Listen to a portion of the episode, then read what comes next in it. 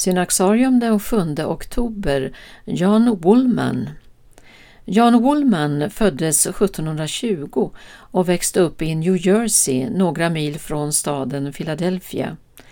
Han var det fjärde barnet i en familj som varken var särskilt rik eller fattig. Fadern var lantbrukare och fruktodlare. John fick sin första utbildning i byns skola och fortsatte sedan att utbilda sig livet igenom. I hemmet var det andliga inflytandet från kväkarna mycket starkt.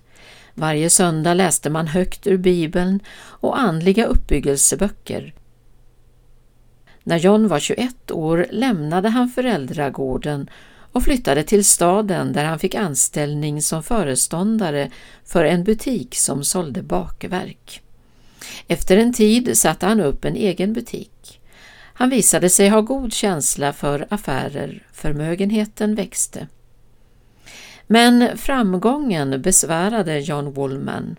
Affärerna tog så mycket av hans tid att den inre balans han eftersträvade kändes hotad. Han bestämde sig för att skära ner på verksamheten och inom kort upphörde den helt. Istället tog han anställning som skräddare. Det betydligt lugnare tempot gjorde att han nu fick möjlighet att ägna sig mer åt det han upplevde vara sin egentliga kallelse, att predika Guds ord. När Woolman var 23 år hade han vunnit så stort förtroende att han började resa i förkunnelsens tjänst. Under de återstående 29 åren av sitt liv gjorde han ett 30-tal resor över hela Nordamerika. Woolmans förkunnelse finns efterlämnad i hans dagbok som han började skriva när han var 36 år. Där märks inflytandet från många av de betydande mystikerna. Han levde ett rikt liv i bön och förankringen i en djup erfarenhet av Guds kärlek la grunden för det starka sociala engagemang han blivit känd för. Han bars av övertygelsen att man måste göra vad som är rätt, vilka följder det än får.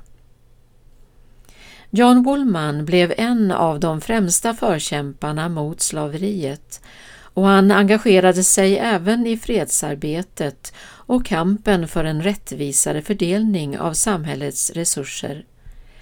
Att leva enkelt, följa sitt samvete och tjäna sin nästa var viktiga vägvisare i hans liv. Framför allt delade han med sig av sin erfarenhet av Guds kärlek och stora godhet. John Woolman dog under ett besök i England den 7 oktober 1772.